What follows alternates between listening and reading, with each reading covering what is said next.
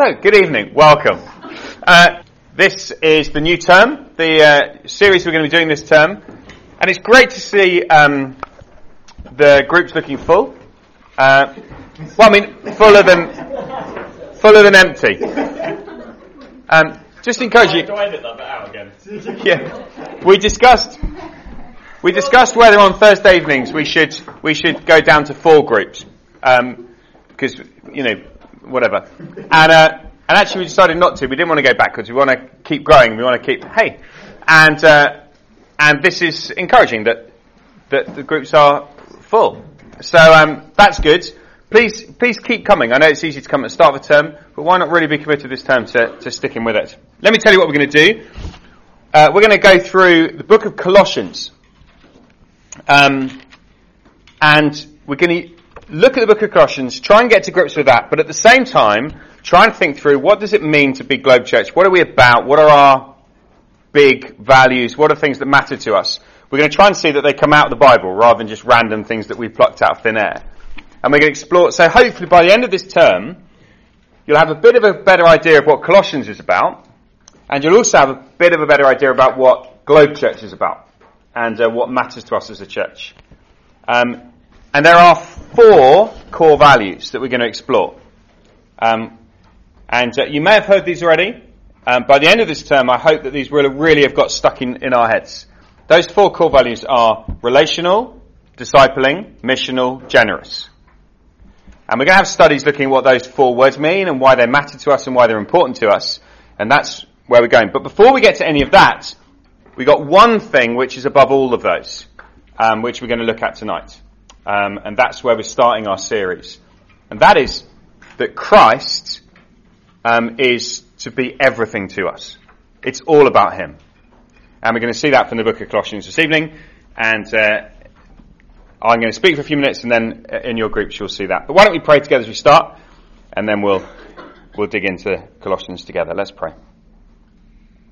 Heavenly Father, we thank you so much. Um, for the privilege it is to be here. We thank you for the beauty of the sunshine and the warmth. We thank you for good food. We thank you for one another. We thank you that we can enjoy being family together. We can enjoy being in our groups. We can enjoy eating and talking together. And Father, we pray that tonight we'd also enjoy learning from your word together and praying together. Father, please teach us what it means to be your church. We want to be a church which pleases you and we get so many things wrong. But Lord, we pray you teach us and that you'd help us tonight in Jesus' name.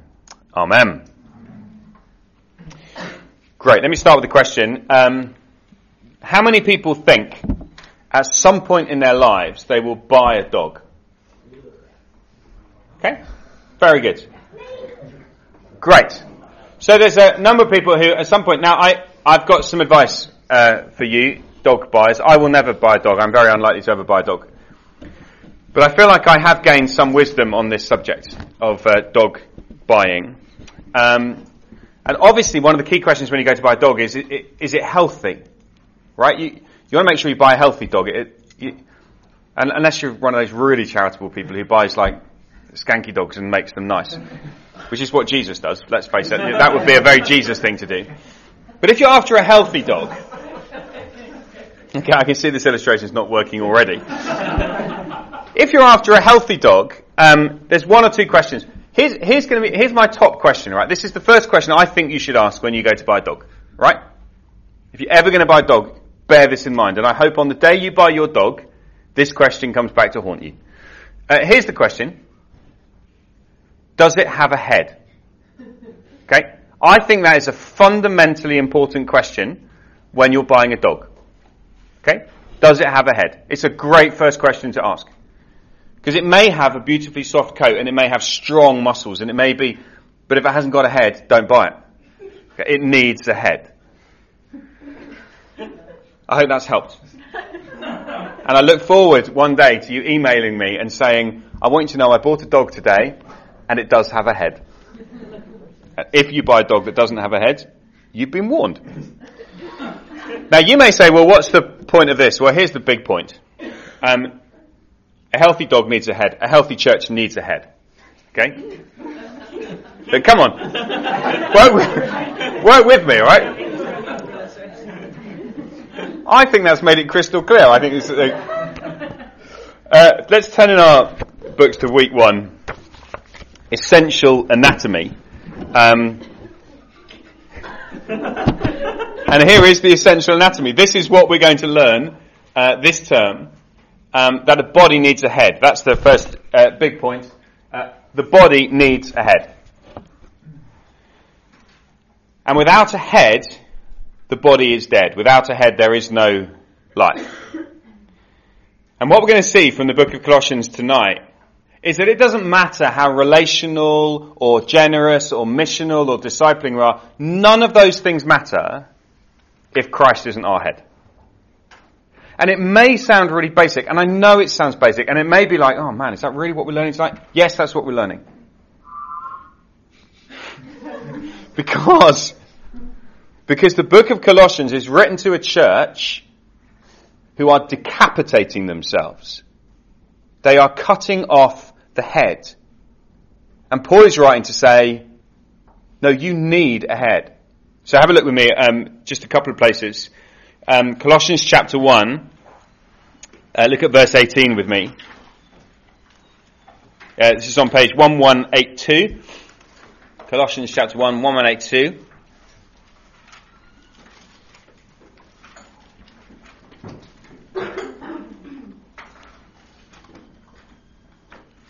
And uh, let me read from verse 18. You're going to look at these verses in much more detail in a minute in your groups. But just notice uh, what we're told in verse 18. And he, that's Christ, he is the head of the body, the church. So there is, this is Paul's big language throughout Colossians. Christ is the head, the church is the body. Or flip over to chapter 2 verse 18 and see what we're told here. Here's the problem in, uh, in Colossae. If if the big challenge is no, Christ is your head, here's what the church is in danger of doing. Paul writes, Do not let anyone who delights in false humility and the worship of angels disqualify you. Such a person also goes into great detail about what they have seen. They're puffed up with idle notions by their unspiritual minds. They have lost connection with the head, from whom the whole body, supported and held together by its ligaments and sinews, grows as God causes it to grow. Do you see the big challenge? The big warning to this church is you need a head. And to be decapitated, to be cut off, to lose connection with your head is a disaster for the body. Now I think this image is so important for us to grasp. And interestingly, on Sunday, this coming Sunday, we're going to be looking at 1 Corinthians 12. And the big images of the body and Christ being the head. And it may be just be that God is particularly saying to us this week, as a church, as these two passages come together, He's saying to us, whatever you do, Globe Church, don't lose Christ. Don't, don't, don't lose connection with Him. And we've got to hear Him. He loves us. We're His church. And He's warning us. Now let's just push this a little bit to think about what does it mean that Christ is the head? The body needs a head. Let's think, you see, sometimes we use the idea of head as like a figurehead. So like we talk about the Queen as the head of state. And she's kind of the figurehead of our nation. Now, I don't think it's true that all of life and all of Britain's growth comes from the Queen. That's quite a big pressure to put on a fairly little old lady. Thanks, Sim. I love the fact Sim's in the background, just kind of like making noises. And it would be easy to think, yes, Christ is our head. He's kind of our figurehead. He's, no, no, this is much stronger than that. There is a connection between Christ and his church. They are connected to the point that actually the head and the body, that you can't separate them out. They're, they're, they're together. So what you find through the book of Colossians is over and over again you get this language of being in Christ. Or Christ being in you. So, um, chapter 1 verse 27, here's how Paul sums up the gospel. Right, this is weird. This is not how you would, if someone said to you, what is the gospel? This is not what you would say, but this is what Paul says. Um, chapter 1 verse 27, to them God has chosen to make known among the Gentiles the glorious riches of this mystery, which is Christ in you, the hope of glory. The gospel could be, yes, Christ forgives your sin. He died on the cross. He's reconciled you. Absolutely true. You're going to see that later. But the gospel can also be stated as, no, Christ is in you. You have a connection with Christ. You are joined with Christ. Paul had a really powerful experience of this um, when he first became a Christian. Do you remember when, uh, when Paul first became a Christian? Uh, he was walking along the road. Uh, this is walking. Uh, he's walking along the road to Damascus because in Damascus there are some Christians, and Paul is going to kill the Damascus Christians, right?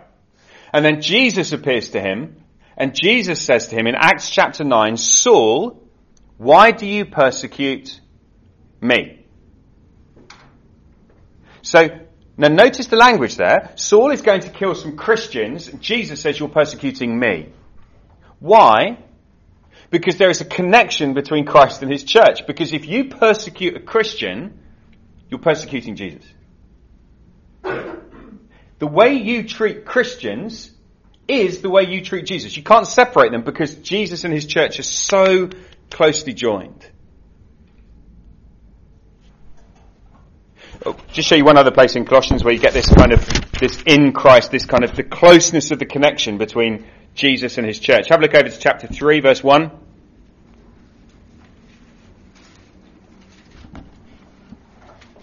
Uh, Colossians chapter 3 verse 1. Since then you have been raised with Christ. Set your hearts on things above where Christ is, seated at the right hand of God. Set your minds on things above, not on earthly things. For you died, and your life is now hidden with Christ in God. When Christ, who is your life, appears, you also will appear with him in glory. Now look what it's saying about the relationship. What's the relationship? Shout it out to me. What's the relationship between Christ and his church, between Christ and the Christians?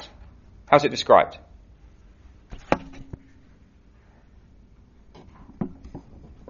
Hidden. What's hidden? Life. So your life is now hidden with Christ in God. Right.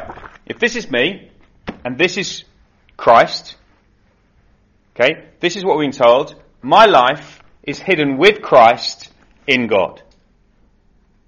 That's, that is where we are. Because we are connected with Christ. We are united to Him. We are joined to Him because He's the body and we're His church. That means when Christ died, what happened to us? We died.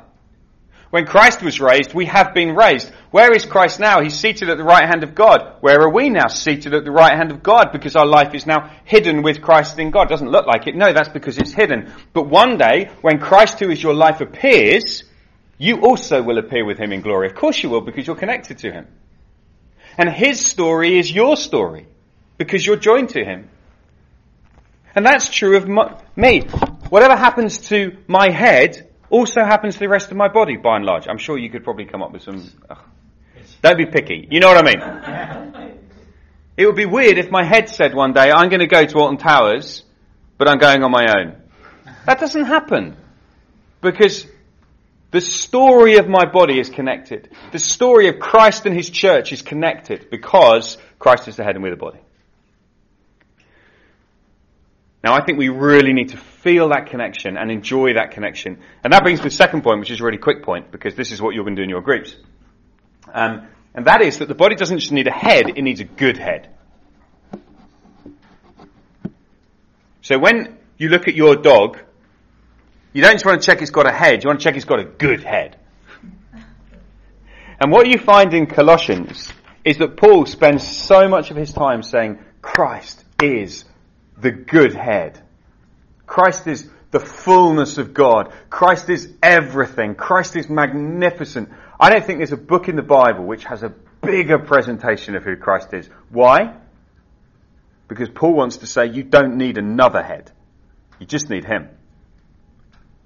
And you're going to notice we're going to try really hard this term to call him Christ.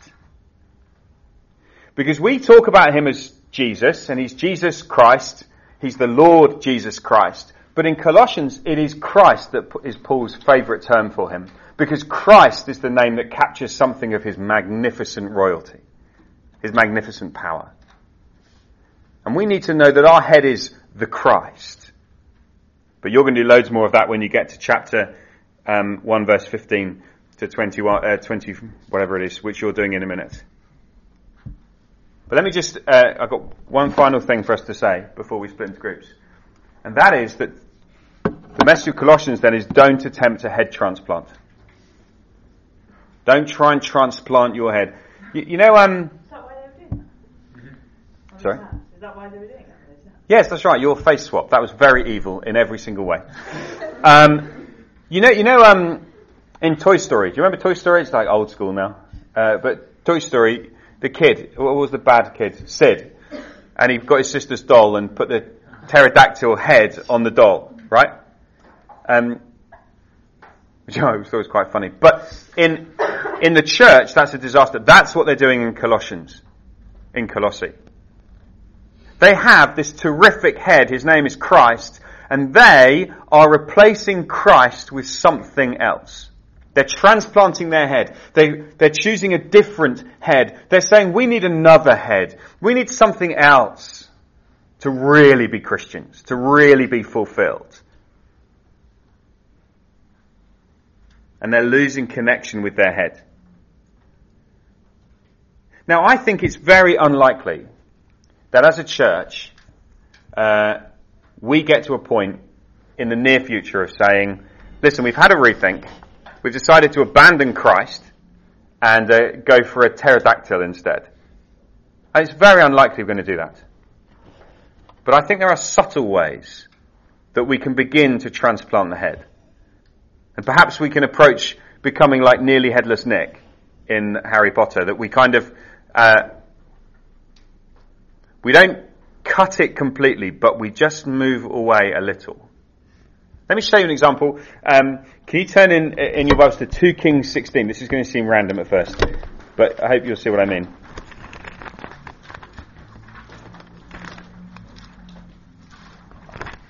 Two Kings 16, page 386 is where I want us to go.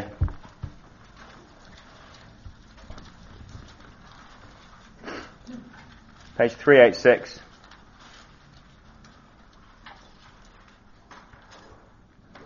So verse 10. Okay, we've got a king called Ahaz. Uh, Ahaz lived before Christ, uh, but they did have the temple, which was cool. And in the temple they had an altar, which was cool. And uh, look what happened. 2 Kings t- uh, 16 verse 10. Then King Ahaz went to Damascus to meet Tiglath-Pileser, king of Assyria. He saw an altar in Damascus and sent to Uriah the priest a sketch of the altar with detailed plans for its construction. So Uriah the priest built an altar in accordance with all the plans that King Ahaz had sent from Damascus and finished it before King Ahaz returned. When the king came back from Damascus and saw the altar, he approached it and presented offerings on it. He offered up his burnt offering and grain offering, poured out his drink offering, and splashed the blood of his fellowship offerings against the altar. The bronze altar that stood before the Lord, he brought from the front of the temple, from between the new altar and the temple of the Lord, and put it on the north side of the new altar. Now this, I appreciate at first sight this seems random, but what's going on in that little story? What's King Ahaz doing? King Ahaz has the temple, he has the place of worship, he has this wonderful altar where you offer sacrifices to God. He goes off to Damascus and he sees something fancy. Oh, fancy new altar, like that. Sketches it down, sends it to Uriah. Could you build me one of these? Uriah builds it. What does he do with the true altar? Did you notice? Moves it to one side. Yeah, he just shoves it to one side to make room for his new shiny altar. I'll put the altar on the north side. I'll still use it. I haven't abandoned God. I haven't turned away from Him. We'll still use His altar. But I've got a shiny new thing now in the middle. And I want to suggest that that is far more likely to be our challenge. Not that we completely abandon Christ, but that we put Him just a little bit over there on the kind of right north side of the church in order to make room for the more exciting thing that we've discovered, this new thing, this new head that we think is going to be all shiny spangly. That's, I think, what's going on in, in Colossae. They're in danger of pushing Christ out in order to go for something new.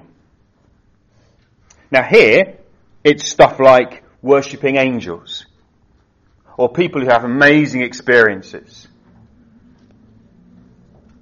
They become puffed up. It's, it's kind of impressive sounding rules. Those are the things that they're replacing. We're going to see all this stuff in the coming weeks. They're pushing Christ to one side. I wonder what it is for Globe Church. What is it that we're most likely to transplant Christ and put in his place? That we say, no, this is what really matters. I think there's a number of things.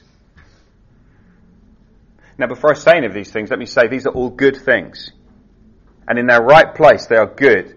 But if they try to take the place of head, they become bad.